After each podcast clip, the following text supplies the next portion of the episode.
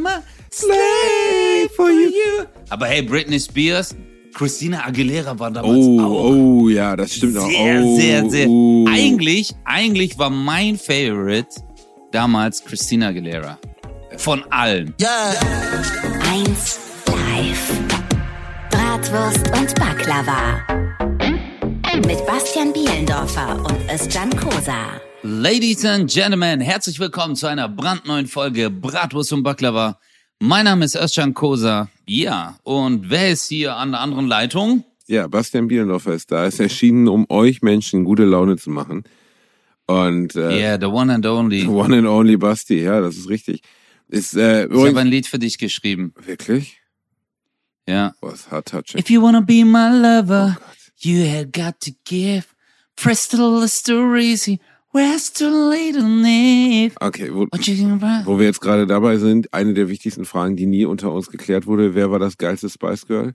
Von Spice Girls? Ja, Typ, klar, das war doch unsere Generation. Fall, ja, klar, da ging's so richtig ab bei dir, laber doch nicht. Bro, ich hab mir einen auf NSYNC gescheppelt. Also für mich gab's nur Backstreet Boys und NSYNC. Let's Dance, das war dein Ding, okay. Es gibt nichts anderes für mich. Weißt du, die Boygroups, die haben einfach geruled. So, klar, Spice Girls. Du, das ist ja so, jede von denen war auf ihre Art und Weise attraktiv. Aber ich persönlich fand immer die Victoria am besten. Victoria, okay, das war gar nicht mein Favorite. Ich stand auf Mel B. Mel B fand ich gut. Mit der grünen Hose, war das? Die dunkelhäutige. Ja, die ist auch mega gewesen. Ja. Die sind ja heute immer noch, also die haben es ja geschafft, alle noch zumindest halbwegs bekannt zu sein. So gar nicht komplett zu verschwinden. Und die fandest du am attraktivsten? Die fand ich, glaube ich, am attraktivsten, ja. Und, ich war mit 14 nicht sonderlich. Hat deine Frau? Ja, jetzt habe ich die richtig gefickt, gell? Also, sagen wir mal so, du kannst... Sag doch, Basti, nee, ich frag dich nur. Also, ich meine, das war jetzt dein Traum. Ja. Okay, und jetzt? Verstehst du, ich bin ein Mann, der legt eine scheiß Schnauze jetzt, Kosa, verdammt nochmal. Ich bin letztlich auf gar keine Frau festgelegt, verstehst du? Also, ich kann alle Frauen, nee, das ist auch nicht gut. Das wird nicht besser, fick dich. Also, ich gehe auf fick dich, okay? Ich bleib bei dem ganz klaren Fick dich, Kosa. Über sowas reden wir hier nicht, Privatheit. Du weißt, wie meine Frau aussieht. Stellen hier wieder diese Frage, du dummes Schwein. Eine äußerst, äußerst schöne Frau. Naja, gut. Dann hast du dir halt einen auf Justin Timberlake geschäbelt. Das ist ja völlig in Ordnung. Justin. Oh mein Gott, Justin ist der Beste. Ey, diese ganzen, das war ja bei uns, du bist ja 2-3 Jahre älter. Ich weiß nicht, wie es bei euch war, aber bei uns war das so, die Jungs haben die Mädchen ausgelacht dafür, dass sie auf Boybands standen. Die Jungs, als Junge hattest du das ja nicht. Du hattest keine Girlband, auf die du gestanden hast. Die Spice Girls sind ja unter anderem so unglaublich erfolgreich geworden, weil sie eigentlich, klar, es gab davor schon mal Bands, in denen Frauen irgendwie, also erstens natürlich gab es Bands, in denen Frauen wichtige Rollen eingenommen haben. Also dieser klassische Bereich der Girlband, wenn man so möchte, den gab es vor den Spice Girls ja in der Art und Weise nicht. Und die haben ja für beide funktioniert, für Frauen sowie für Männer. Wobei doch, es gab schon eine Girlband vor den Spice Girls. Wirklich? Die Weather Girls. Die Weather Girls. Das ist absolut richtig. Das ist... It's a raining man. Hallelujah. Hallelujah. Ja, die gab's. Weißt du was, ganz kurz, bevor du mit Spice Girls weitermachst, bei It's Raining Man, ich habe immer gedacht, dass die... Dass es regnet, sagen, ne? Ja, genau. Hey, it's raining, man. Also so, hey Mann, es regnet. Aber sie haben mir gesagt, es regnet Männer. Das habe ich auch nie gecheckt. Nie. Ich war auch ungefähr Mitte 20, als ich rausgekriegt habe, was die wie heißen die nochmal hier? YMCA, nein, hier, wie heißen die? Village People. So, was die Village People, was damit überhaupt gemeint ist. Ich habe mich immer gefragt, okay, keine Ahnung, was ist YMCA? Was ist damit gemeint? Weißt du es nicht? Das ist der amerikanische Verein junger Männer. Also so eine Art... ich glaube sogar christliche Organisationen, in der nur Männer sind. Und das spielt halt damit, dass die Village People ja alle schwule, Homosexuelle waren. Und dass sie halt davon träumen, in diesem rein männlichen Club zu sein. Das ist jetzt so ein bisschen die Abkürzung. So ein bisschen wie so eine männliche Jugendherbergsvereinigung, glaube ich. Oder? Ach so, das ist so denen ihr Schlaraffenland. Genau, so ihr Schlaraffenland. Genau so, genau so. Yeah, okay, okay. So war das gemeint. Und man weiß ja von vielen Songs nicht, wie es wirklich gemeint ist. Zum Beispiel ist, das habe ich mal gelesen, Every Breath You Take, angeblich. Kennst du ja, Every Breath You Take, bla bla, von The Police, ne? Every move you make. Yeah, okay. Das haben die auch zum Beispiel, als B.I.G. gestorben ist, kam das Lied ja. Ja, da wurde es ja dann nochmal richtig groß. Ne? Da hat Puff Daddy sich ja so richtig dumm und dämlich verdient mit dem Lied. Ja. Mit Faith Evans, glaube ich. Jedenfalls war es so, dass dass das eigentlich, also ich behaupte das jetzt mal, weil ich es wirklich ein paar Mal gelesen habe, um einen Stalker geht. Also jemanden, every breath you take, every move you make, I'm watching you. Es geht gar nicht um was Positives, sondern es geht eigentlich um was Negatives. Ach so, ja, okay, das Originallied hieß I'll be watching you. Nein, das Originallied hieß Every Breath You Take von The Police 1982 oder so. Ja, aber ich meine die Lyrics waren ja nicht I'll be missing you damals, sondern I'll be watching you. Puh, ich weiß nicht, ich glaube, es kommt beides vor, oder? Weiß ich gar nicht. Egal, auf jeden Fall geht's um Stalker, ja? Ja, also es klingt ja so, als wenn es darum geht, dass man jemanden, den man extrem liebt, bewachen würde. Ne, so klingt's ja. Es klingt ja so, als wenn, oder man kann es auf eine Liebe, aber auch auf ein Kind projizieren, so im Sinne von, also every breath you take, every move you make, ne, also ich bin immer an deiner Seite, so. Das kann man bei einem geliebten Menschen so sehen, oder man könnte auch sagen, es geht ums eigene Kind oder sowas. Es geht aber ursprünglich, hat Sting irgendwann mal gesagt, um jemanden, der einer Frau hinterher steigt, so. Und, okay. Und jetzt aber die wichtige Frage, hast du dir auf die Spice Girls mal eingeschüttet? Wirklich? Was? Kannst du, hallo, ich war gerade darüber, Police zu philosophieren, okay? Also, super unangenehm. Auf jeden Fall, was viele ja nicht wissen, ist Folgendes. Ja. Der Zugang zu Musik war ja damals sehr, sehr schwer. Also der Zugang zu Musik, entweder hast du die CD gekauft oder du hast darauf gewartet, dass bei MTV oder Viva, das waren so Musiksender, diese Songs abgespielt werden. Oder im Radio. Oder im Radio. Oder im Radio, genau. Und dann hast du drauf gewartet. Und um dieses Lied zu hören, kein Mann hat sich die Spice Girls CD gekauft. Also kein Mann, den ich jetzt kenne, aus meinem Freundeskreis. Und ich sag's mal so, aber jeder hat das Lied gemocht irgendwie. Und ja, die Mädels waren echt hot. Wir hatten ja damals nicht viel. Das ist so, I'm a Slave for You von Britney Spears. Du hattest nur 3 Minuten 40 Zeit, wenn I'm a Slave for You. I'm a slave for you. Hey, Britney Spears, Christina Aguilera war damals auch. Oh, ja, das stimmt auch. Sehr, sehr. Eigentlich war mein Favorite damals Christina Aguilera. Von allen. Ja, die war, aber. Weil Britney Spears, ihre Augen, die hatten ein bisschen zu viel Abstand zueinander. Nee, jetzt war nicht die Britney Spears Augen waren das Problem, bei Christina hat man es abgenommen und bei Britney wirkte das alles immer so wahnsinnig gewollt. Also, weißt du, dieses I'm a slave for you, das war schon so unangenehm. Man hat schon so ein bisschen, Mädels, zieh mal was an. Jetzt hör doch mal auf da mit der Schlange, was soll denn das? Also als so Quatsch, jetzt leg die Boa da mal hin, aber als Christina Aguilera dieses, wie ging das nochmal? Dirty oder wie hieß das? Dirty. Oh ja. Dirty war das. Oh, ja. Digga. Ich habe das auf Videokassette aufgenommen und mich 4 Tage im Zimmer eingeschlossen. so gerne mockst du den Song. Das ist ja krass, wenn der dich so richtig abgeholt hat, ist ja auch schön. Nee, also ich fand Christina Aguilera immer cool. Ich so, Aguilera. Also ich fand da Christina Aguilera als das albanisch. Pasha Temporal Guerrera. Das ist so, das sind so Musiker, die eigentlich, also weiß ich nicht, die macht ja noch Musik, ne? Aber eigentlich sind es so Musiker, wo man immer nur so die Anfangshits kennt. Oder ich kriege von Christina Aguilera nur Genie in a Bottle, Beautiful, Lady Marmalade und sowas. Weißt du, aber so seit 20 Jahren habe ich keinen neuen Song von der gehört. Aber es gibt sicherlich neue Songs von der. Ja, Bro, ich glaube ja, aber das Ding ist, guck mal, es ist doch immer ein Auf und ein Ab. Guck mal, das ist wie bei Comedians auch. Also es gab halt Comedians in den 90ern und 2000ern, die waren übelst berühmt, übelst bekannt. Wenn du Comedy gesagt hast, hattest du tak, die vor Augen. Und inzwischen sind die halt auch nicht mehr so präsent. Es kommt halt immer Nachwuchs, es kommen halt immer junge Leute. Genauso wie du irgendwann halt auch ersetzt wirst und eines Tages. Nie, weil mich kann man nicht ersetzen, verstehst du? Aber wir werden ja irgendwann abgelöst, Basti. Irgendwann gehen wir in Rente, dann bist du bei dir im Garten an deinem Olivenbaum mit so einer hässlichen Schere, die du dir im Internet gekauft hast, eine spezielle Olivenbaumschere.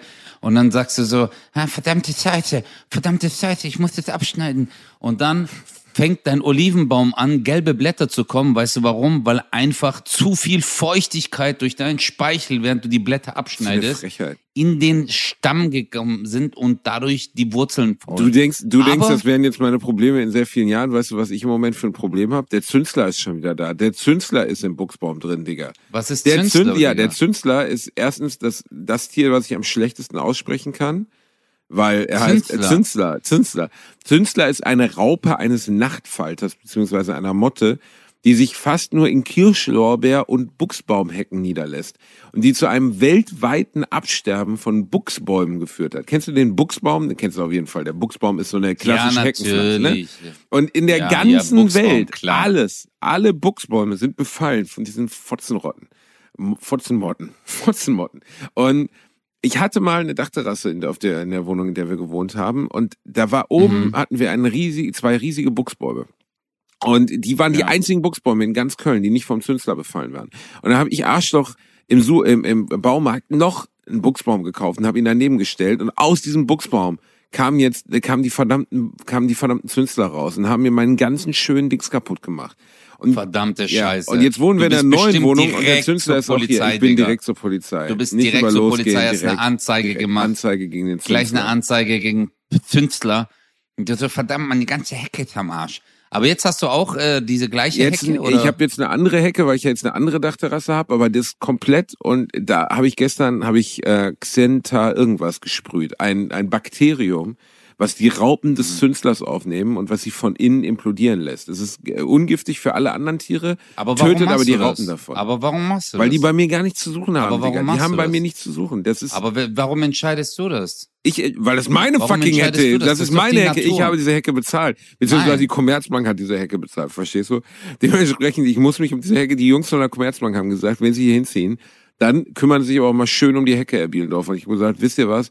Ihr seid so straighte Leute von der Commerzbank. Ihr seid wirklich gutes Volk. Ich kümmere mich um die Hecke. Und das habe ich auch getan. Also hast du deinen Kredit von der Commerzbank geholt, ja? Ja, ich habe auch ganz viele andere gute Kredite.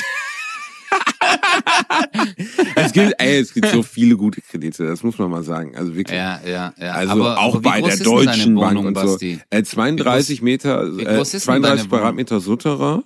Mit so vergitterten Fenstern. Wir haben so einen Lichtschacht. Sehr schön. So einen Lichtschacht mit so einem Kieselboden in. Wir haben einen Lichtschacht, ja. Okay, guck mal, ich habe zum Beispiel gar nichts. Gar nichts? Ist komplett unterirdisch deine Wohnung? Nee, bei mir heißt Keller. Keller. Du wohnst im Keller? Keller, richtig schön. Richtig cool. Aber jetzt auf jeden Fall, aber warum entscheidest du über den Tod von irgendwelchen Raupen, über Leben und Tod? Weil letztendlich ist es doch, aber warte mal ganz kurz, Schatzi, guck mal, das ist doch Natur, okay? Das ist die Natur, die haben doch eine Daseinsberechtigung. Warum entscheidest du, du hast keinen Unterschied zu den Jägern, die durch den Wald ziehen und sagen, wir müssen die Wölfe ausrotten, weil sonst können wir Menschen hier nicht spazieren gehen. Das ist genau das gleiche Prinzip, wenn du Gift versprühst. Weil dieses Bakterienspray ist ja letztendlich nichts Natürliches. Das wurde zusammengestellt extra, um eine andere Spezies auszurotten. Nein, das ist Quatsch.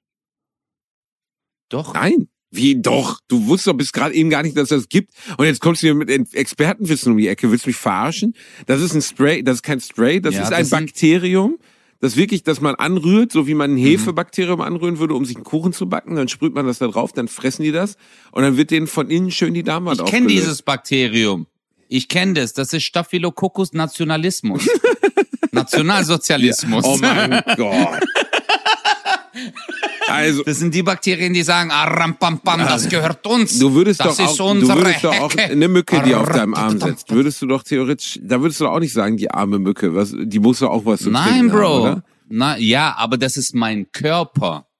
Es ist ein Unterschied. Diese Wohnung ist mehr wert als mein Körper. Das kann ich dir aber sagen. Das ist, naja gut, selbst ein Big Mac ist mehr wert als mein Körper. Aber trotzdem, ich kümmere mich um diese Wohnung. Das ist sehr schön. Ich möchte gerne, dass meine Terrasse zünslerfrei bleibt. Stell dir mal vor, wir haben es geschafft, bei 1 Live 5 Minuten über Eigentum und Zünslerbekämpfung zu sprechen. Ja, und deswegen möchte ich auch Falls irgendwo ein Wikipedia-Autor uns zuhört, dass Bastian Bielendorfer offiziell auf Wikipedia als Insektenmörder klassifiziert wird. Also du Wichser hast schon dazu geführt, dass ich bei dieser komischen, wie heißt das, Alcabadra oder so, es gibt so eine Software, wo dich raten lassen, du bist so ein Wichser. Ne? Man kann, wie heißt das denn nochmal? Irgend so eine Scheiße, da kann man halt dem Typen, also das ist ein Computerprogramm, so eine App, dem kannst du halt irgendwie sagen, du denkst an irgendwen, Nicolas Cage oder was weiß ich, und wenn du an mich denkst, dann stellt er halt Fragen, bla bla, hat die betreffende Person ein Bart, hat die betreffende Person, und dann steht da, wenn das Programm das, woran die Leute gedacht haben, richtig errät, allen Ernstes, Bastian Bielendorfer /Fischmeck. Du dämliches Schwein. Ja, Mann. Ohne Scheiß. Du hast es geschafft, dass ich in dieser beschissenen App als Fischmeck hinterlegt bin. Weißt du, ich habe auch einen Ruf zu verlieren. So. Verstehst du, auch auf der Straße. Welchen Ruf denn, Alter? Ein Gangsterruf, Mann. Ein Gangsterruf, okay? Hallo, ich habe Street Credibility hier in Köln. Verstehst du, wenn ich am Bahnhof ein bisschen hasseln gehe und die Jungs da kommen und sagen, ey, Don Billy, darf ich in diesem Stadtteil überhaupt verkaufen? Dann müssen die meinen Siegelring küssen. Und dann entscheide ich das, und zwar mit absoluter Härte. Und das geht halt nicht mehr, wenn ich im Internet stehe als Fischmeck. Verstehst du? Du hast meine Street Credibility als Kölner Gangster kaputt gemacht. Hast du eigentlich gewusst, dass ich das bei Akinator selber eingetragen habe? Das kann man da nicht eintragen, das geht nicht. Ja, ich kenne nämlich den Programmierer. Ja. Ich wollte eigentlich nur Fischmeck, aber der Typ hat dann gemeint, nee, man muss schon den normalen Namen, den Künstlernamen auch dazu schreiben. Wie konnte das denn passieren, dass da jetzt mal, ohne Scheiß, du hast damit halt nichts zu tun, wie konnte das passieren, dass da jetzt Fischmeck steht? Ich verstehe es nicht. Weil die Leute halt googeln, also immer das, was eingegeben wird. Die geben dann halt ein, Bastian Bielendorfer Fischmeck. Verstehst du? Ja, die geben doch auch Özcan Kosa Gollum ein und trotzdem steht da nicht Özcan Kosa Gollum. Özcan Kosa Model. Ja, Model, das steht Model. Ja. Für Germany's Next steht bei mir. Bei mir steht Özcan Kosa, Germany's Next. Mm. Hey, aber guck mal, das Ding ist, Basti, es ist einfach das, was die Menschen über dich denken. Fischmeck. Ich kann doch nichts dafür. Guck mal, ich habe einfach gesagt, Fischmeck, dann habe ich losgelassen. Verstehst du? Ich habe einfach losgelassen. Ich habe gesagt, macht ihr euer Ding jetzt draus. Okay. Und das ist jetzt halt daraus. Du hast den Ball nur ins Rollen gesetzt und dann diese Fischmecken. Genau. Ich verstehe sie auch nicht, seit 2,5 Jahren nicht. Übrigens heißt das Ding noch nicht mal mehr Fischmeck. Ich war letztens mit meiner Frau bei Meckes und dann gab's nichts Vegetarisches. Es war alles ausverkauft und dann wurde ihr ein Filet-o-Fisch angeboten. Es heißt nämlich jetzt Filet-o-Fisch. Das heißt, du bist auch noch rückständig mit deiner Meinung. Nee, das hat nichts mit rückständig, weil ich Fischmeck gesichert habe. Okay? Ich habe McDonald's verklagt, habe gesagt, hey, hört mal zu, Fischmeck.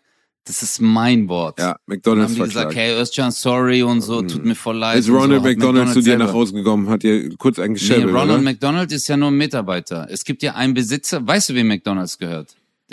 Kennst du den Geschäftsführer? Oh Gott, das kommt weltweit? Jetzt, ja, Old McDonald's. Der Duracell-Hase. Nein, Alter, Duracell-Hase. Du Fisch. Natürlich, Alter, der Duracell-Hase ist offiziell der Besitzer von McDonald's. Der arbeitet, der tut so Batterien bei sich rein, zack, zack, und dann geht er nach hinten und bam, bam, bam, bam, bam.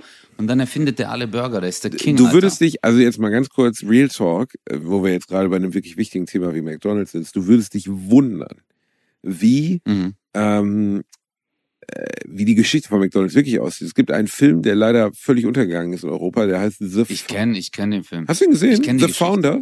Ja, mit den beiden Brüdern? The Founder. Michael Keaton spielt Ray Kroc, heißt er, glaube ich. Ist eine wirklich real existierende Person, die in den 60er Jahren so Handelsvertreter war. Der ist durch die Gegend gefahren, so durch den Mittleren Westen und hat Leuten irgendwie Entsafter und so angedreht. 50er Jahren. Genau. Und dann kam er irgendwie, also ich erzähle jetzt nur kurz den Plot nach und das ist auch wirklich passiert, an eine Schnellfressbude, die damals relativ neu war und sah, dass die so ein System entwickelt hatten. Nämlich, dass sie halt eben nicht, keine Ahnung, wie an jeder anderen Schnellfressbude einfach irgendwie Sandwiches verkauften, sondern dass sie halt zusätzlich eine gewisse Menge Mayo, eine gewisse Menge Salat etc. Alles war exakt eingeteilt, alles war standardisiert und es gab so eine Art Fertigungsstraße, in der die Burger zubereitet wurden.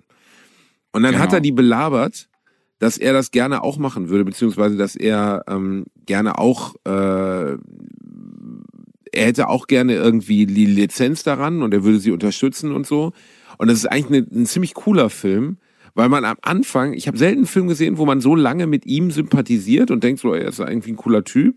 Und am Ende hasst du ihn, weil er einfach völlig über diese beiden eigentlich netten, naiven Brüder hinweg, die ihm nur was Gutes wollten, die McDonald's-Brüder, der eine ist auch sehr früh gestorben, die haben ihm dieses System und den Namen McDonald's für, ich glaube, irgendwie $400.000 verkauft. Das ist einer der miesesten Handel in der Menschheitsgeschichte gewesen. Ich glaube, so ungefähr wie damals, als Russland Alaska an Amerika verkauft hat.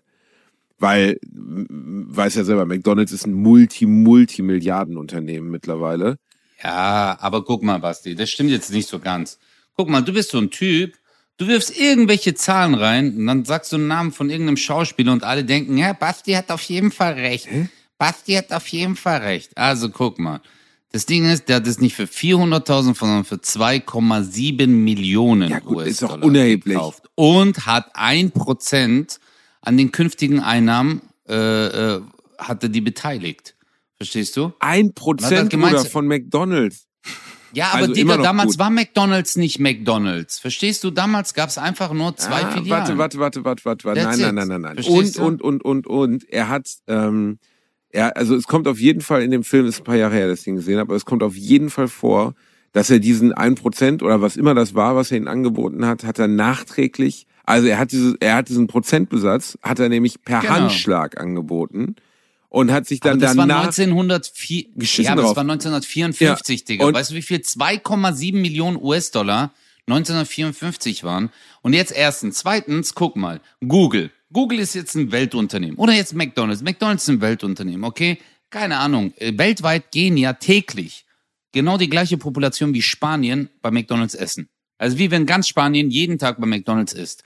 Alle Bürger. Ist das jetzt, liest du gerade aus dem Wikipedia-Artikel vor oder ist das jetzt der? Nee, das ist nicht von Wikipedia, das war damals bei Super Size Me, das habe ich mir gemerkt. Okay. Auf jeden Fall ist es aber so, dass dieses Imperium ja aufgebaut worden ist. Guck mal, genauso wie bei Google. Wenn ich jetzt oder du Google übernehmen würde, Google wäre in circa 2 Jahren pleite, weil du und ich keine Ahnung haben. Weder von Verhandlungen, von Strukturen, Optimierung, Algorithmus und. Aber die Typen, die das halt managen, das sind halt Top-Leute. Und genauso finde ich, er ist ja zu denen hingegangen, hat ja nicht mit einem Messer bestochen und hat gesagt, hey, ihr verkauft mir jetzt den Laden, sondern der hat gesagt, hey Leute, hört mal zu, ich gebe euch so und so viel Kohle, aber er hatte einen Plan im Kopf. Ja, also und sein Plan er hat sie aber trotzdem ausgetrickst. Also das kommt in dem Film sehr deutlich rüber und das hat er auch nie, also der hat die auf jeden Fall über den Tisch gezogen. Und die waren relativ gleichgläubig, die Typen, und relativ gutmütig. Und er hat die auf jeden Fall gefickt. Das kommt in dem Film sehr deutlich vor. Das weiß ich auch noch. Und trotzdem sind die nicht arm gestorben. Also klar, die haben mit ihrer Idee trotzdem eine Menge Kohle verdient. Steht gar nicht zur Diskussion.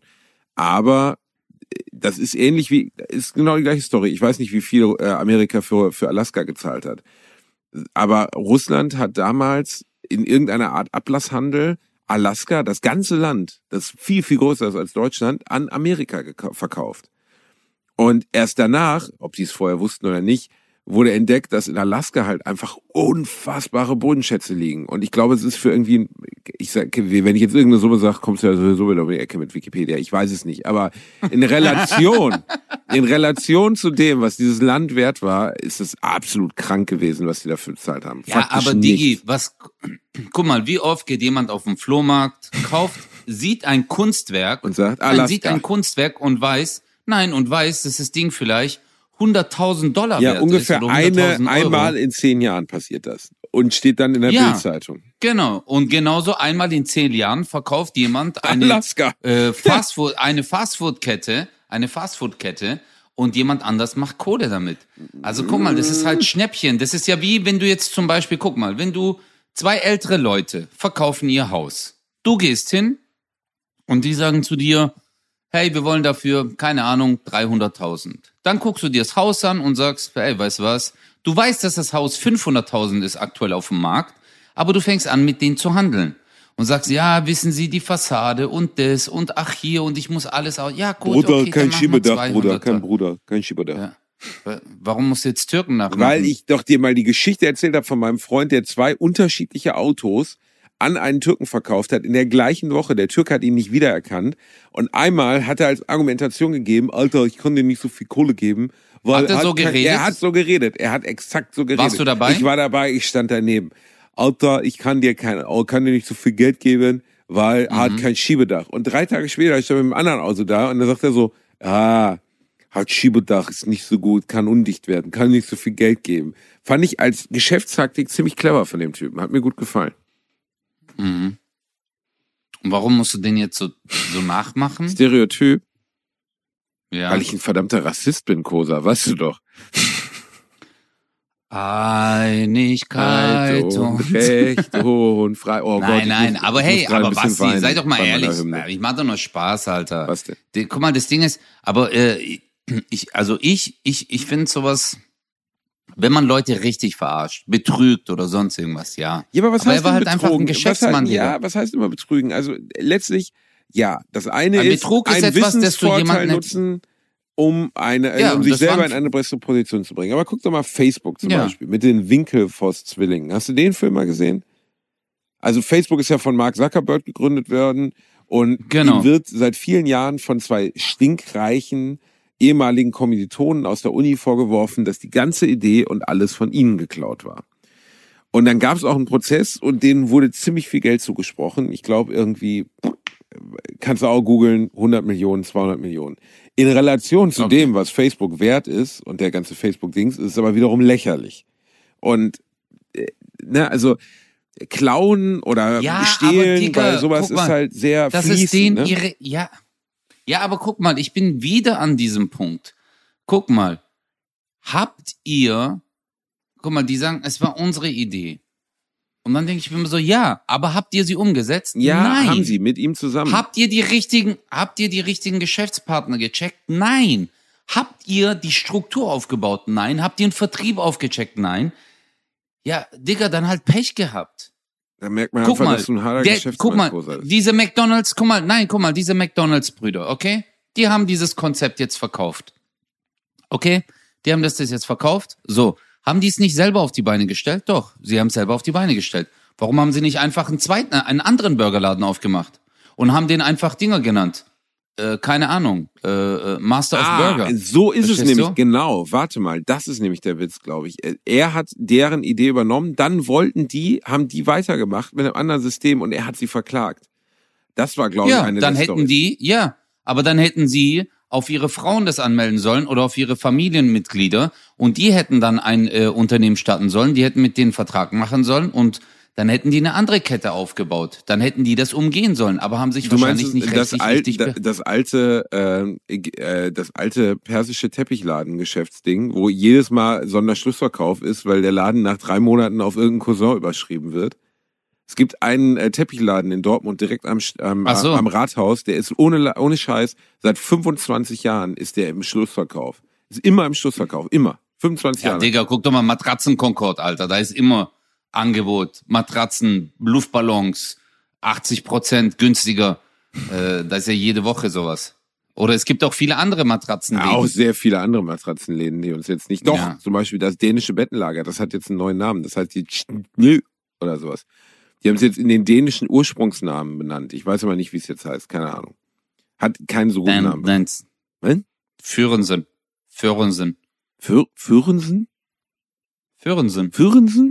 Du laberst doch Scheiße, das heißt doch nicht Führensen. Ja, ich weiß. Oh Gott. Wann habe ich mal was Normales gelabert, Alter? Du tust jetzt so, als würdest du gerade von allen Wolken fallen. Du so, du laberst doch Scheiße. Also wären wir bei so einem Wissenschaftlerkongress und ich hätte so gesagt, ja, die normative Kraft und ich habe das und du so, du laberst doch Scheiße. Ich laber immer Scheiße. Du bist ein guter Lügner. Was war die größte Lüge, die du je erzählt hast? Dass ich mit dir befreundet bin. Ja. Ja, guck mal, jetzt bist du beleidigt. Aber ich kann mich wieder, weil ich ein Charmeur bin, wieder daraus rausholen. Weil ich bin nicht nur ein Lügner, sondern auch ein echt guter Charmeur. Weil ich würde jetzt sagen, dass ich mit dir befreundet bin, war die größte Lüge, weil eigentlich habe ich meine Liebe an dich verloren, mein Herz an dich verloren. Verstehst du? Ich will keinem erzählen, dass du mein Favorite bist. Ich habe mir dich immer vorgestellt als Frontman bei den Spice Girls. Verstehst du? Ach so, bei NSYNC. Da habe ich mir immer gedacht, so Mann, wer Justin Timberlake, Bastian Bielendorfer, oh mein Gott. Ja.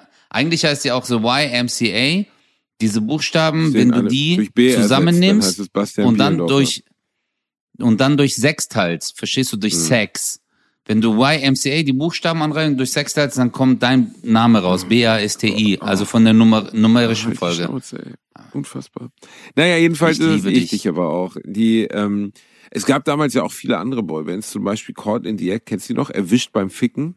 So haben wir das nämlich genannt, als wir 12 waren. Das fanden wir besonders. Caught in the Act, erwischt beim Ficken. Ja, wir hatten immer die Mädchen damit aufgezogen mit den Namen von den eigenen Boybands. Weißt du, manche Mädchen standen ja auf Take That. Da konnte man noch so akzeptieren, weil Take That ja irgendwie so semi-cool war.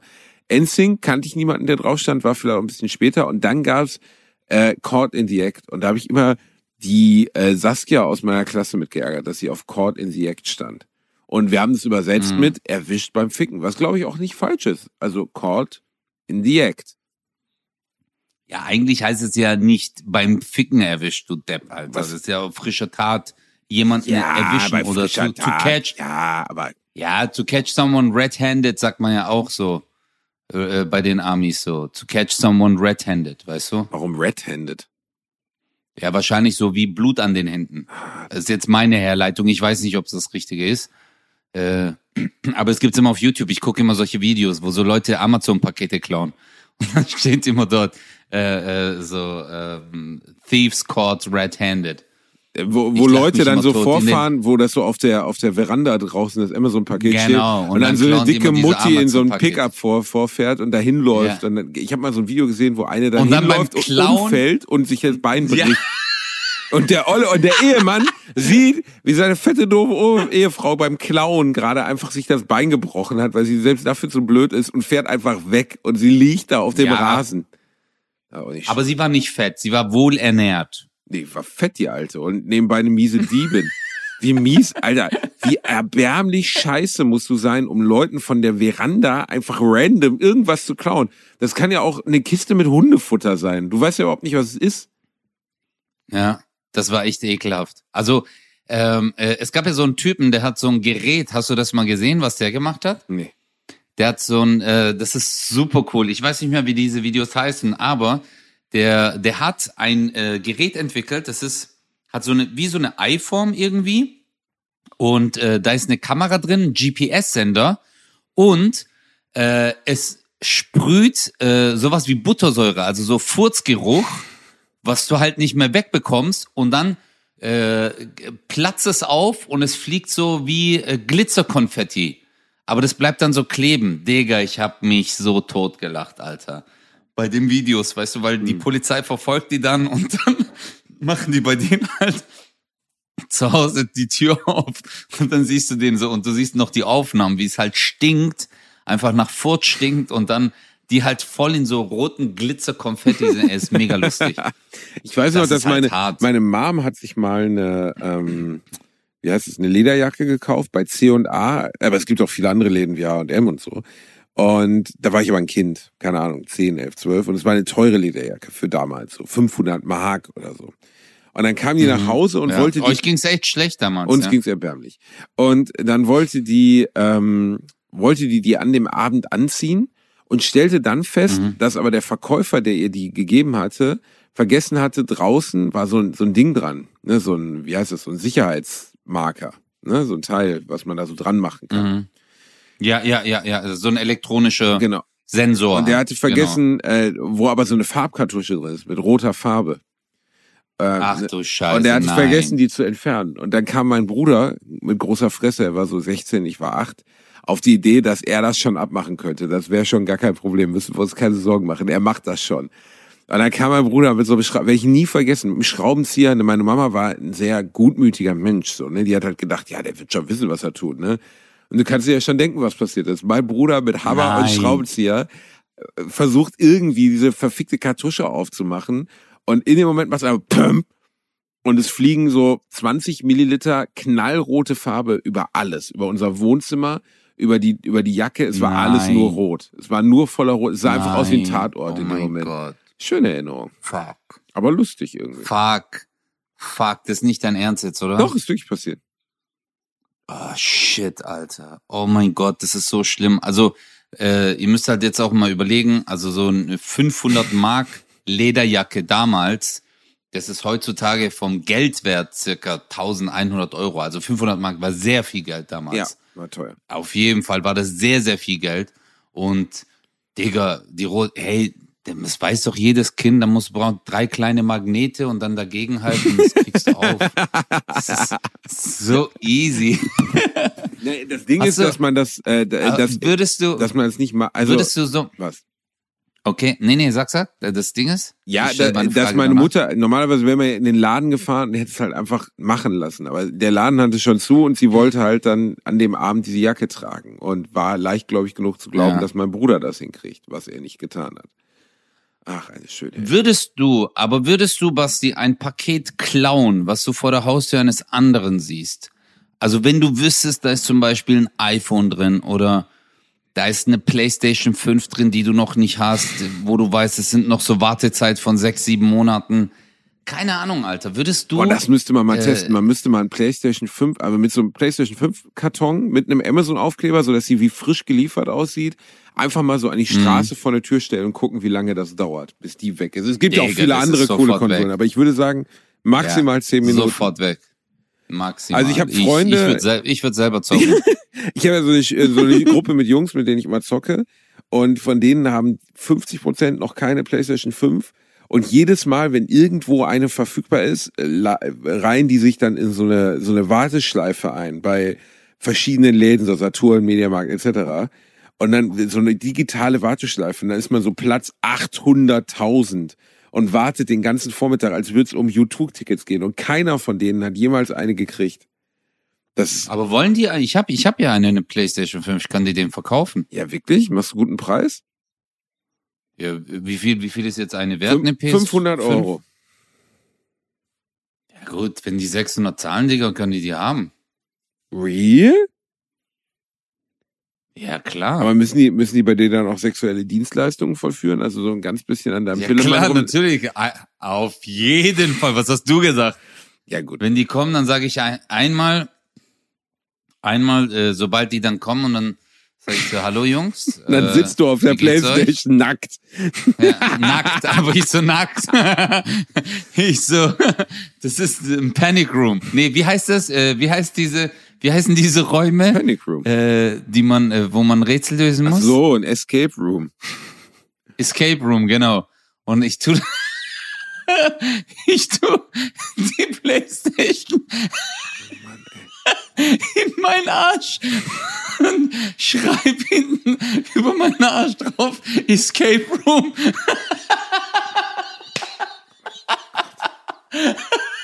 Und dann sage ich zu den Jungs, viel Glück. Einer nach dem anderen mit den Jungs. Oh. Wo wir gerade bei verkappten Schwulen sind, gutes Überleitungsthema. Ich habe bei Netflix eben The Staircase gesehen. Kennst du The Staircase? Also das war jetzt homophob, deine Aussage. Kurz so, ich bin nicht deiner Meinung. Weiter? Was? Wie? Was war denn an meiner... Du hast gesagt, wo wir gerade bei verkackten Schwulen sind. Verkappten, nicht verkackten. Okay, ich wollte es nur... was ist der Unterschied zwischen verkappt und verkackt? Nur damit das die Zuhörer... Ich weiß es ja, aber damit die Zuhörer nochmal... Was ist der Unterschied zwischen verkackt und verpappt? Was der Unterschied ist? Es sind unterschiedliche Worte. Was ist der Unterschied zwischen Big Mac und Fisch? Ja, du musst es ja jetzt erläutern. Es kann jetzt zum Beispiel sein, dass jemand dir zuhört, aber die Aufmerksamkeitsspanne nicht so... Verkappt Homosexuelle, die homosexuell sind, aber es in der Öffentlichkeit nicht bekannt geben. So wie ungefähr ein Drittel der Bundesliga, wenn du möchtest, okay? Okay, super. Also, es geht Underground, ja, im weitesten Sinne. Underground. Okay, ja, das musst du sagen. Jetzt wissen es die Zuhörer und jetzt haben die nicht mehr dieses Vorurteil gegenüber dir, verstehst du?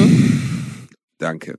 Jedenfalls, was ich sagen wollte, ich habe The Staircase geguckt bei Netflix. Es geht um den Fall von Michael Peterson, amerikanischer Autor, dessen Ehefrau 2002 die Treppe runtergefallen ist. Und wo am Anfang vermutet wurde, okay, die ist offensichtlich halt schlimm gestürzt und er hat sie gefunden. Er war noch an deren Pool, also ein reiches Ehepaar. Okay. Und sie war schon mal ins Haus gegangen und seiner Aussage nach hätte er irgendwie Poltern gehört und da lag sie dann. Und das Erste, was auffällt, wenn man in die Doku guckt, ist, dass da einfach unfassbare Mengen Blut waren. Also wirklich so, wo du denkst, so, wow, Alter, die ist die Treppe runtergefallen mit dem Kopf in Thermomix, weil das kann eigentlich gar nicht sein. Also da sind einfach mal eben 4 Liter Blut auf dem Boden oder so. Alles voller Blut. Und sie hatte halt auch krasse Kopfverletzungen. Und dann wird im Rahmen der Doku halt festgestellt oder vermutet, dass sie an dem Abend erfahren hat, das kommt so früh, also das spoilere ich euch jetzt nichts, das ist schon nach 3 Minuten in der Doku, dass sie rausgefunden hat, dass er heimlich homosexuell ist und Männer getroffen hat. Und dass er irgendwie auf so einer Seite war für schwule Militärangehörige und sich immer mit so Männern in Uniform getroffen hat. Und der ist irgendwie... Und darum geht es dann in der Geschichte, oder so in der Doku, darüber, ob das jetzt wirklich so ist, dass er sie halt ermordet hat, also die nicht die Treppe runtergeschossen hat, sondern irgendwie niedergeschlagen hat und dann die Treppe runtergeworfen hat. Oder, so wie er es aussagt, seine Ehefrau davon wusste. Es deutet aber zumindest am Anfang erstmal nichts darauf hin, dass sie es wusste, weil alle E-Mails, die er dazu geschrieben hat mit fremden Männern und so, waren immer unter Pseudonym und geheimes Postfach und so. Und wenn die Ehefrau es gewusst hätte und damit cool gewesen wäre, dann hätte sie ja auch, dann hätte er es ja nicht geheim machen müssen. Kann man auf jeden Fall gucken. Finde ich ziemlich spannend gemacht, ist ziemlich gut. Und das hast du jetzt erzählt, weil ich gemeint habe, dass Leute für eine Playstation bei mir in deinen Arschloch rein sollen. Ja, richtig. Okay. War ein straighter Übergang, ja, oder? Gar also, nicht schlecht. Ja, aber jetzt, wo du gesagt hast, so die Treppen runterfallen, ist natürlich eine Tragödie, ist schrecklich. Aber kennst du den einen Witz mit dem Typen, der im Lotto gewinnt? Kennst du den? Nein. Guck mal, so ein Typ, der ist gerade auf dem Weg in die Arbeit und denkt sich so, ey, weißt du was, scheiß drauf, ich mach Euro-Jackpot, Alter. Und er hat Spätschicht, weißt du, Nachtschicht. Und auf dem Weg zur Arbeit lässt er sich so ein Ticket raus und auf jeden Fall geht er in die Arbeit, ist voll in Gedanken den ganzen Abend und am Morgen, Alter, bei Feierabend 6 Uhr nimmt er sein Ticket, der so, shit, Alter, mal gucken, ob ich gewonnen habe, weißt du. Und auf einmal guckt er, der hat Euro-Jackpot gewonnen und dreht voll hohle, Alter, der so, das gibt's doch nicht, wie geil ist das denn? Dann rennt er sofort bei seinem Chef ins Büro und scheißt ihm einfach auf den Tisch. Einfach so richtig. Und dann tut er so daneben Zettel hin, liebe Grüße und so. Dann setzt er sich so im Bus, fährt nach Hause, dann guckt er neben ihm, ist so ein Briefumschlag, da macht er den auf, sind dort auf einmal 8.000 Euro drin. Und der so, das gibt's doch nicht, Alter, wie viel Glück habe ich denn heute? Und dann steigt er aus dem Bus aus und will so über die Straße und auf einmal sieht er auf dem Boden, ist eine Goldmünze. Dann nimmt er die, gibt es bei Google ein, keine Ahnung, Alter, aus dem Römischen Reich, hat einen Wert von 80.000 Euro. Der so, wow, Alter, das gibt, ey, wie Hammer. Und freut sich voll. Dann denkt er sich so, geil, Alter, ich gehe jetzt nach Hause. Er geht nach Hause, trinkt einen Kaffee, guckt so aus dem Fenster und der Bus fährt vor und seine Frau steigt aus. Und gerade als sie über die Straße läuft, kommt ein LKW, umrammt sie einfach weg und der Typ guckt in den Spiegel und denkt, sagt so, aber wenn's läuft, dann läuft's. Ja.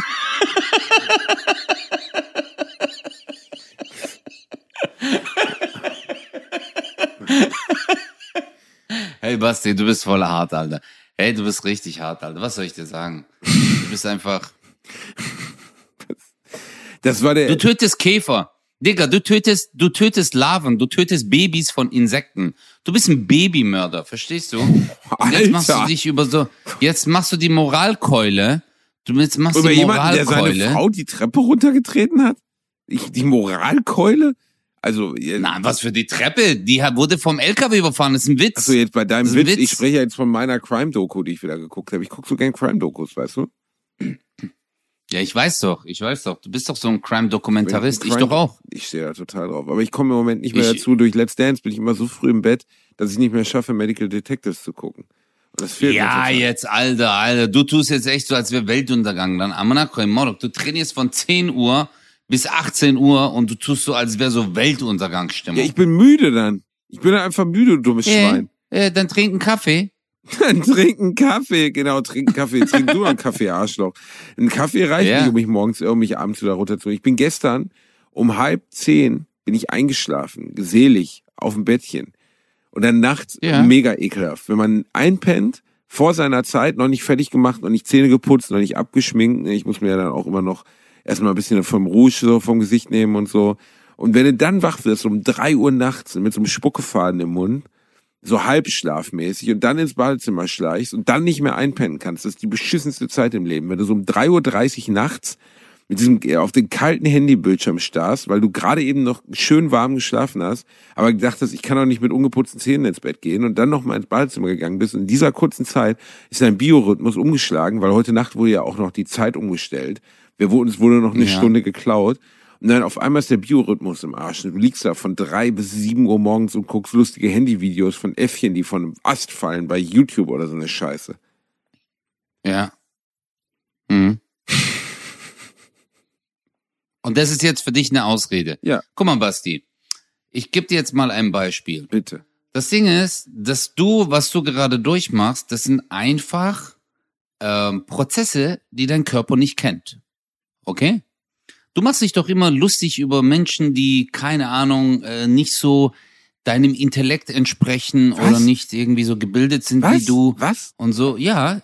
Was? Du machst mich immer fertig. Du? Ja, du meinst ja immer Schwein, so, aber es hat nichts mit deiner Bildung zu tun. Guck, doch. Du brauchst gar nicht rauszureden, okay?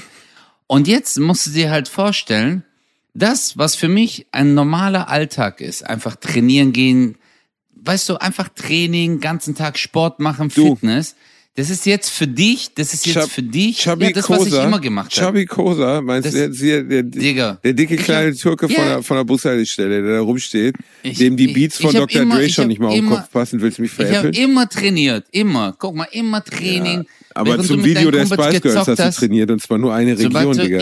Immer gezockt hast. Ja, ich habe wenigstens einen deutschen Meistertitel. Verstehst du? Du wiegst dir auf Let's Dance 4 Runden weiter im Breakdance, Digga. Du bist deutscher Meister im Breakdance? Ja, du Fickfehler 2000, Alter. Wir sind 131 Folgen, haben wir jetzt von Bratwurst und Baklava aufgenommen. Und jetzt willst du mir allen Ernst erzählen, dass du deutscher Meister im Breakdance bist? Ja, Mann, deutscher Meister, Electric Boogie, Alter. Ich hab das hier beim Breakdance, natürlich. Was denkst du, Alter? So wie du hier, du Fischmeck. Hier einmal bei Let's Dance 4 Runden weitergekommen. Ja, ich bin weiter als Kosa. Ja, ich hab's geschafft. Hey, geil. Ja, super, Alter. Ins Maul, Alter. Aber ich bin nicht so wie du, verstehst du? Du bist halt so ein Typ, du bist so, ja, und ich habe in meinem Leben, ich bin studierte Psychologe, ich habe 5 Bücher geschrieben, ich habe jetzt mal alles aufgelistet, damit das alle Leute wissen. Ich bin Tiefstapler, Basti. Du absoluter Tiefstapler, auch weil du maximal an 1 Meter Stapel rankommst. Also wenn einer ein Bescheidener, wirklich, du bist im Bilderbuch, wirklich, wenn man im Brockhaus nachschickt unter Bescheidenheit, ist ein Bild, wo du gerade nackt auf deiner Playstation 5 sitzt und dich in den Arsch bumsen lässt. Willst du mich veräppeln? Du kleiner Prozzi. Wenn ich dir die Videos zeige von der Deutschen Meisterschaft, du lachst dich tot. Ich nehm's ja selber nicht ernst, Digga. Das war die offizielle deutsche Meisterschaft. Und okay, da waren vielleicht 2 gute Tänzer. Der Rest waren irgendwelche Ostblock-Leute, die hatten so LEDs und Aluminium in den Haaren und haben sich wie so Roboter. Ey, komm in, Mr. Roboto. Die haben die voll ausgelacht. Das war voll billig. Das war richtig billig. Hast du denn wenigstens was gewonnen da oder geht man dann mit dem Elfenschleck nach Hause? Deutsche Meisterschaft? Nee, es gab ein Preisgeld und dann gab's halt noch einen Pokal. Ja. Electric Boogie. Electric Boogie gewesen. Ja, ich habe ja auch den Prix Pantheon gewonnen, den renommiertesten Kabarettpreis in Deutschland. Hast du das mal gewonnen, Basti? Ich habe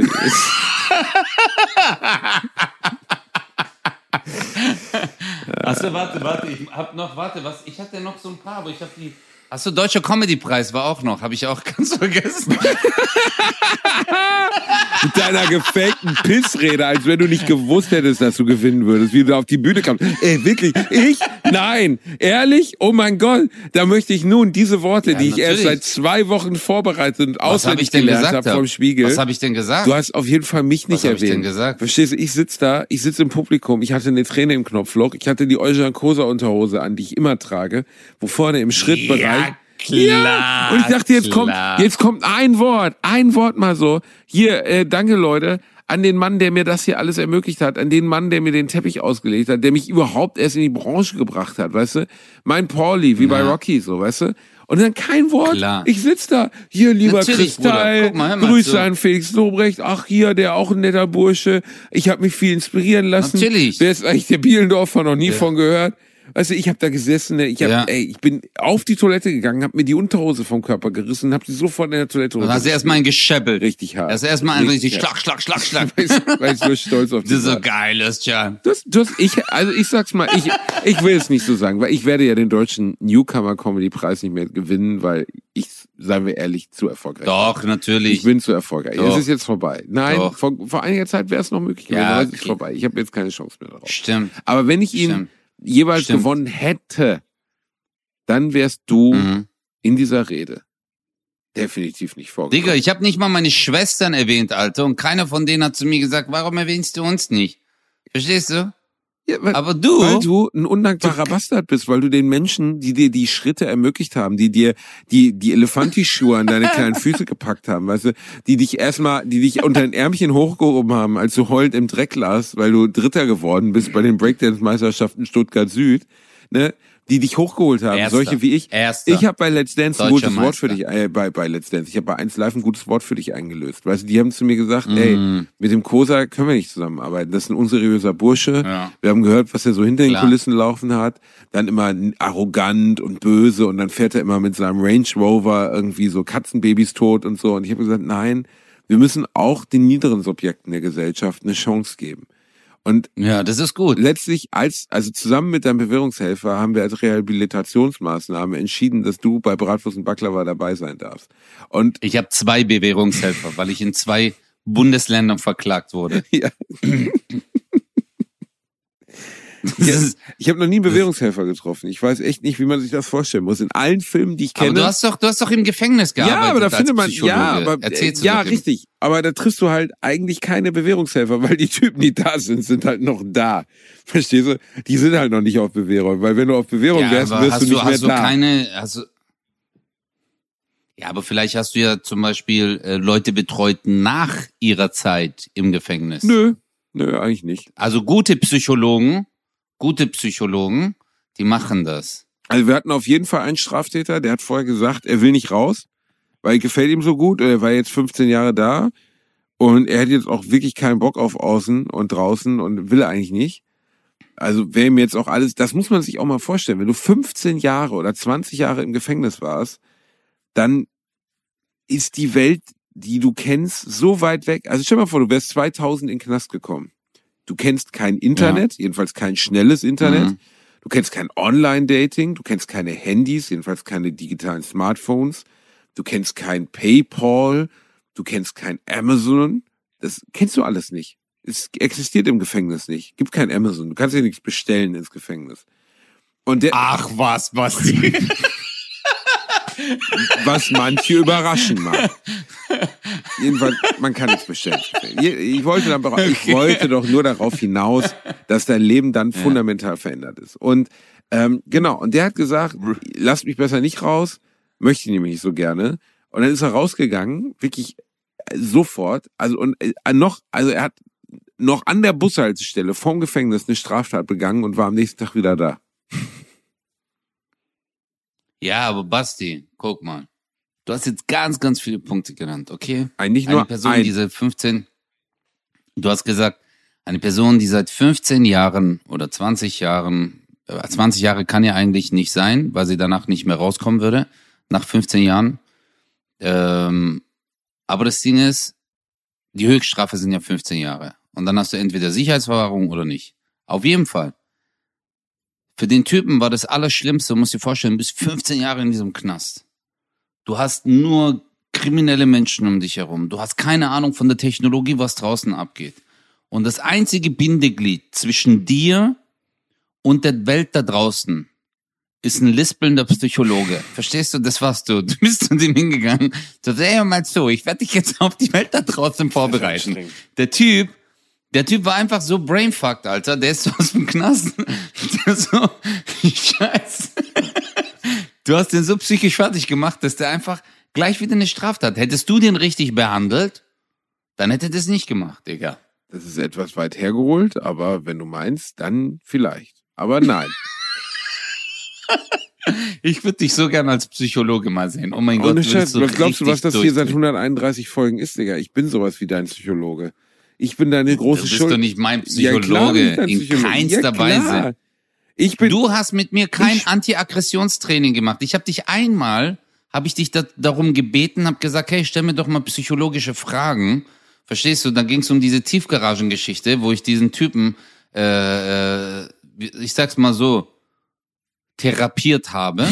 Ich selbst auch therapiert habe. Mhm. Und da hast du mir einfach so ein paar Fragen gestellt und danach gar nichts mehr. Du hast mich nicht gefragt, so als Patienten, wie geht's dir, wie fühlst du dich, wie waren deine letzten Tage, hat sich so etwas nochmal... Aber die... Siehst du?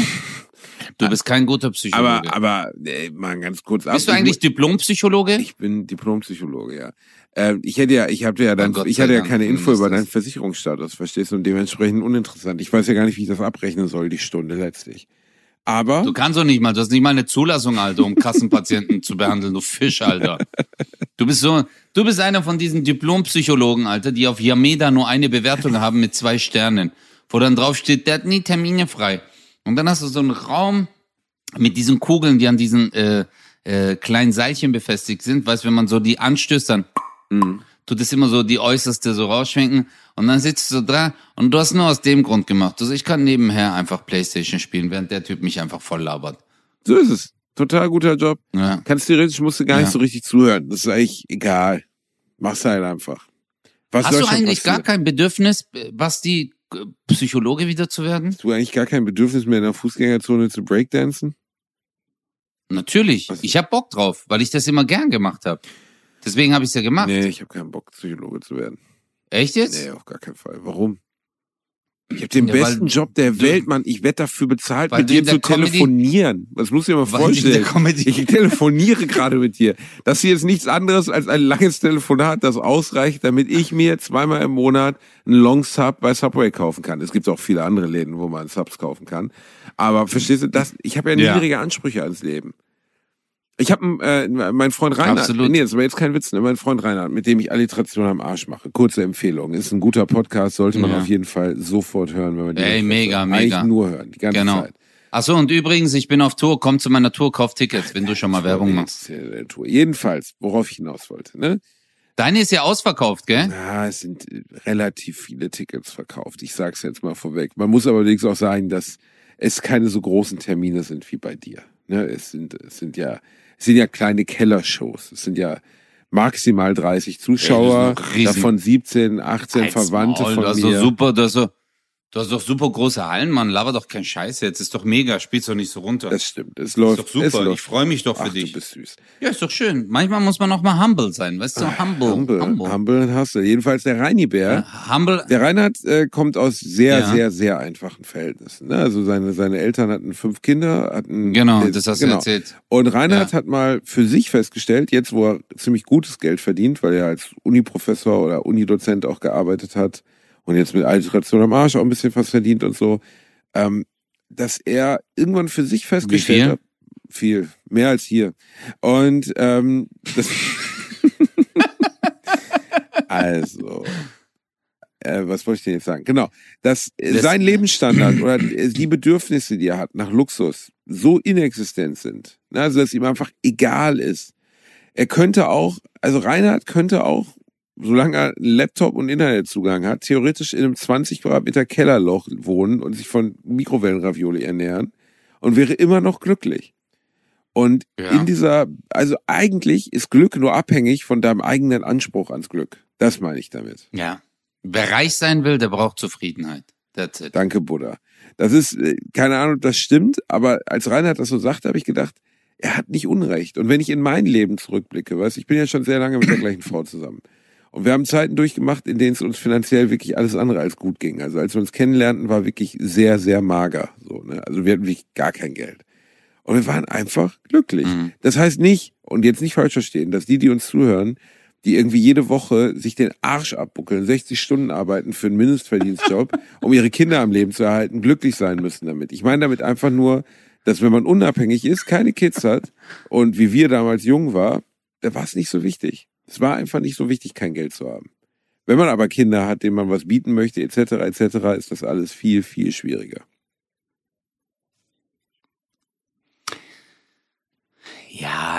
das ist jetzt immer einfach gesagt aus der Position des Menschen, dem es gut geht. Nein, ich habe es aus der Position des Menschen gesagt, der erlebt hat, wie es war, nichts zu haben, aber auch keine Abhängigkeiten. Ich musste mich um niemanden kümmern und ich hatte keine großen Bedürfnisse. So. Ja, was heißt nicht zu haben, Basti, jetzt? Also ich hatte, Bro. Nein, okay. Ich hatte ein familiäres, grundsätzliches Polster, dass wenn ich jetzt, sagen wir mal, ich hätte jetzt aus Versehen irgendwie Scheiße gebaut und auf einmal 10.000 Euro Schulden gehabt. Ich hätte mir nicht von einem Geldmafia-Hai die Hände abhacken lassen müssen für dieses Geld, sondern ich hätte es wahrscheinlich aus meinem familiären Kontext irgendwie bekommen. Aber, genau. aber meine Eltern waren schon sehr, sehr früh dabei, mich sehr selbstständig zu erziehen und sehr, sehr ein Auge darauf zu haben, also ich habe ab meinem 18. Lebensjahr gar keine Unterstützung mehr bekommen. Und als ich bei Weltmeiner diese 32.000 gewonnen habe, das habe ich dir auch schon mal erzählt, das Einzige, was meine Eltern mir noch bezahlt haben, war die Krankenversicherung. Die haben sie mir immer noch weiter bezahlt. Wohnen ist ja nix.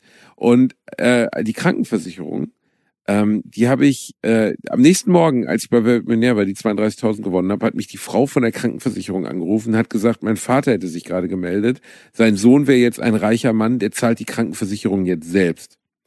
Also, ich bin wirklich relativ, verstehst du? Ich bin schon so aufgewachsen. Also, der goldene Löffel in meinem Arsch war sehr, sehr klein. Das kann ich dir aber sagen. Ja, aber ich sag's mal so, Bro, guck mal, das Ding ist, sobald du eine Versicherung hast, also in deinem Kopf, wenn du weißt, du bist abgesichert, also auch wenn es jetzt hart auf hart kommt, hast du die Möglichkeit, irgendwie eine Hilfe zu bekommen. Verstehst du? Allein das beruhigt dich und gibt dir eine innere Ruhe. Weißt du, aber wenn du halt richtig broke bist, also jetzt bei mir, muss ich ja sagen, ich bin auch, Gott sei Dank, Digga, ich bin unter super Verhältnissen groß geworden, ja, also, aber ich kenne halt Leute, denen geht's richtig schlecht oder denen ging's richtig schlecht und geht's immer noch schlecht und wenn du halt, keine Ahnung, die ganze Zeit Briefe vom Amt bekommst, du musst irgendwie Hartz IV nachzahlen, oder zurückzahlen, weil jetzt deine Tochter Zeitung ausgetragen hat oder so. Das ist dann hart, weißt du? Diese Leute, die gambeln halt richtig. Aber wenn man jetzt aus einer Perspektive, wo man sagt, hey gut, ich habe keine Ahnung, 15.000 Euro auf dem Konto und dann die Erkenntnis zu haben, ja eigentlich wird mir eine Einzimmerwohnung reichen und mir reicht eigentlich nur ein Fernseher und mir wird's dann gut gehen, das ist halt sehr einfach, weißt du? Aber wenn du wirklich mal in dieser richtigen Broke-Situation bist, glaube ich nicht, dass du dann sagst, ja gut, ich möchte hier noch weiterhin verweilen. Das glaube ich nicht. Verstehst du? Klar, ja, sagt man, das ist richtig. Ich glaube, dass Armut, guck mal, ich kenne es auch, guck mal, ich sag, was heißt Armut? Es waren einfache Bedingungen, sagen wir es mal so. Also einfache Bedingungen, du sagst dann, hey cool, okay, ich kann wieder damit leben. Ich habe auch in einer WG gelebt, kleines Zimmer.